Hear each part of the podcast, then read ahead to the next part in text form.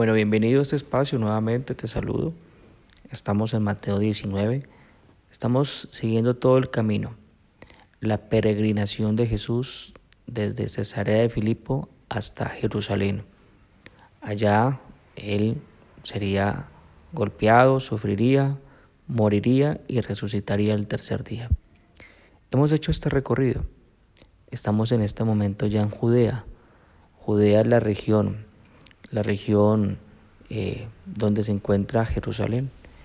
Y en el camino a Jerusalén aparecen a su encuentro muchas personas para ser sanadas.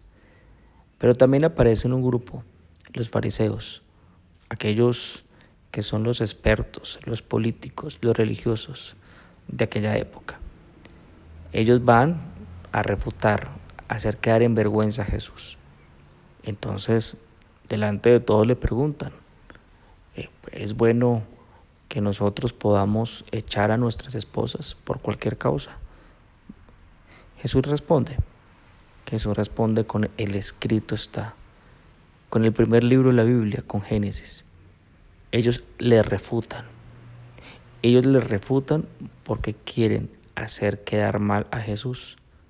Vamos entonces, acompáñeme ahí a tu Biblia, a tu libro de apuntes donde tú estás escribiendo. Estamos en Mateo capítulo 19. Iremos entonces al versículo número 7. Escuchemos entonces cómo los fariseos le refutan a Jesús.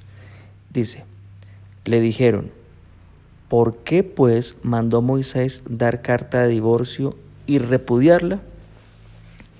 ¿Por qué Moisés mandó que se pueda dar carta de divorcio? ¿Por qué Moisés está mandando que se puede divorciar el marido, el esposo de la esposa? ¿Por qué Moisés? Si tú dices que son una sola carne y lo que unió Dios no lo separe el hombre, ¿tú por qué le diste a Moisés el poder para que nosotros los esposos nos podamos entonces divorciar? ¿Por qué? Porque entonces el escrito está de Génesis es diferente al escrito está de Deuteronomio. De hecho, esto que están citando los fariseos se encuentra, para que lo tomes apunte, en Deuteronomio 24, versículo 1. Más adelante lo vamos a leer. Entonces ellos están, si te das dando cuenta, ellos están refutando lo que escribió Génesis y lo que se escribió en Deuteronomio. ¿Cómo es que en Génesis dice que son una sola carne y no se pueden separar? Y como en Deuteronomio dice que sí. ¿Quién tiene la razón? Bueno, como dato interesante, ¿quién escribió Génesis y quién escribió Deuteronomio? Fue el mismo Moisés. Pero bueno, vamos a continuar aquí. Date cuenta de algo importante. Con esta pregunta que le están haciendo a Jesús, ellos están queriendo fracturar, pretenden fracturar la palabra de Dios, que es una sola y que es infalible. ¿Ellos de qué vivían? Ellos vivían de estudiar y de enseñar la palabra de Dios. Pero estaban haciendo algo, que los que lo estaban escuchando a ellos, que los testigos, que tú que estás leyendo aquí esto, digas, oye, pero esto está raro. Está haciendo que dudemos, dudemos de la veracidad. Esto es una contradicción. Entonces aquí muchos dicen, es que la Biblia se contradice. Estos son los fariseos. Estos son los que acomodan la Biblia a su antojo. Claro. Entonces, ellos citan a Moisés. Ellos citan a Moisés, el mismo que escribió el Génesis. Entonces, ¿será que Moisés está loco? Dios es incoherente? ¿Se contradice la Biblia realmente? Si en el Génesis dice una cosa y en el Deuteronomio dice otra cosa, hay algo que está pasando. Hay algo importante en esto. Y es que la pregunta de estos sujetos se cae por sí misma. Si ellos eran líderes religiosos, si ellos tenían ese revestimiento de sacerdotes, era porque en la Biblia se les da autoridad para hacerlos a ellos. En el escrito está, se les empoderó a ellos para que fueran sacerdotes. Pero ellos mismos estaban destruyendo la veracidad y la congruencia de la misma Biblia. Ellos mismos. Porque ellos mismos están diciendo, en el Génesis dice una cosa y en el Deuteronomio pero nota que no se acercan con el ánimo Jesús, enséñanos, no entendemos. No, se acercan con el ánimo de que hacer quedar en ridículo a Jesús. Porque si Jesús dice que sí o si Jesús dice que no, delante de la multitud, lo quieren hacer quedar en ridículo. Escuchemos entonces la respuesta de Jesús. Él aquí nos va a aclarar todo este tema. Versículo número 8 dice lo siguiente. Él les dijo, por la dureza de vuestro corazón, Moisés os permitió repudiar a vuestras mujeres, mas al principio no fue así. Entonces, ¿quién responde? No lo, no lo de vista. Esto es importante. Responde el omnisciente. Responde el que todo lo hace. Responde el que hablaba con Moisés cara a cara. Responde el autor intelectual del Génesis, responde el autor intelectual del Deuteronomio, responde el autor intelectual de los 66 libros de la Biblia. El escritor fue Moisés, pero el que le dio lo que tenía que escribir Moisés fue el mismo con el quien estaban hablando el omnisciente. El omnisciente responde, sí, claro. Y es como si le dijera, yo le di permiso a Moisés que le permitiera pasar carta de divorcio por una razón. Y hay una razón que se le permitió entonces. Es que la dureza de sus corazones, por la obstinación de su corazón, pero así no dice el principio. Así no lo dice.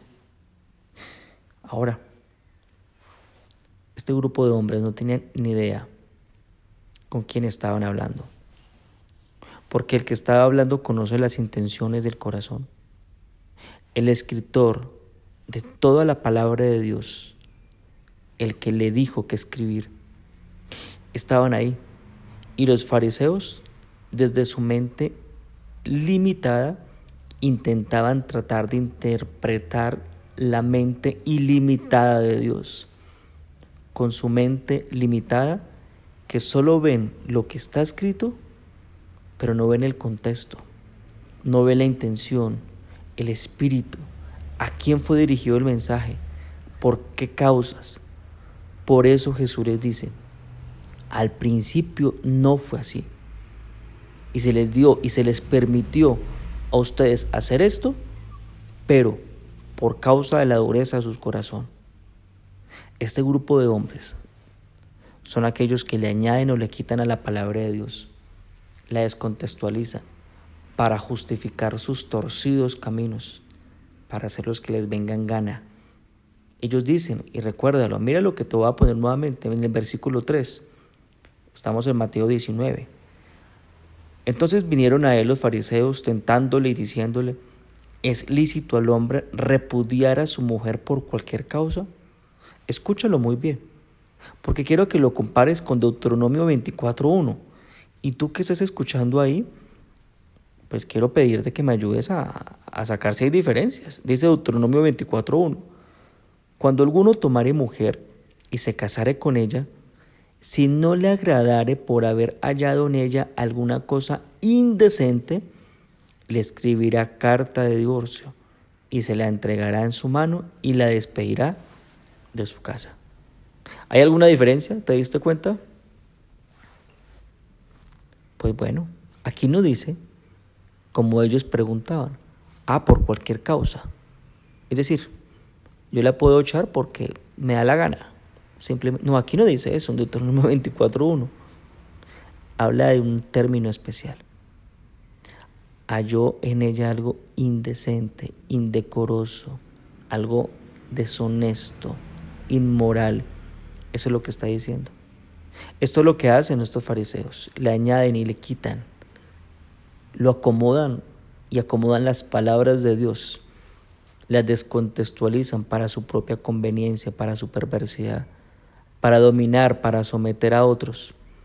Algunos dicen, venga, en la Biblia dice, ayúdate que yo te ayudaré. Pues mentira, eso no dice la palabra de Dios. Descontextualizan. Estos son los que niegan el principio. No, ellos niegan el principio. Entonces, niegan el principio y se acomodan por la cultura, por quedar bien. Esos son. Hoy hay creyentes, hoy hay discípulos de Jesús, hoy hay quienes creen en Jesús, pero no creen en el Génesis. Y yo creo en Jesús, pero no creo en el Génesis. Eso es mentira lo del Génesis. Yo creo en otras teorías, unas teorías evolutivas. Dios a través de una Dios creó, pero a través de la evolución. No, no, espere un momentico.